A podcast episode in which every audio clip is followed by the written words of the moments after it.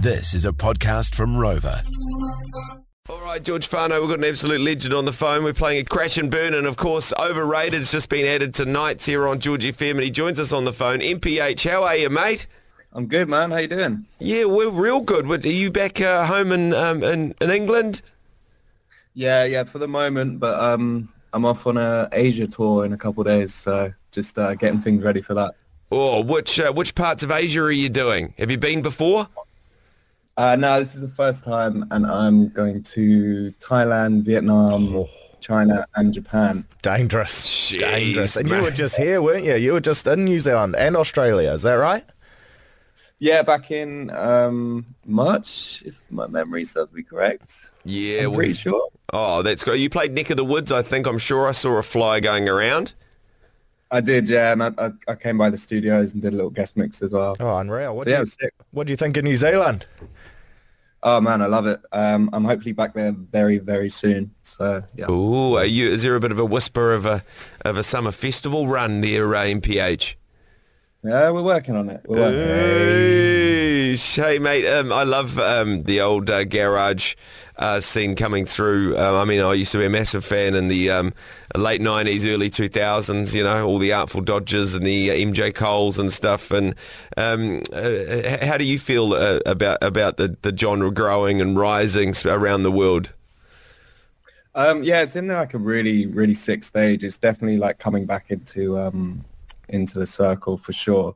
There's a lot of speed garage, a lot of um, new up and comers like Skeptic, Oppidan, and then a lot of you know um, household names like Sammy Virji just really pushing the sound. Um, so yeah, like last year you had Interplanetary Criminal like get number one in the UK with Baddest of Them All. So yeah, I think it's in a really good place at the moment. Yeah, man, absolutely. Um, Sammy Virji's coming down uh, to play in October, I think. Uh, Flowdan's coming as well.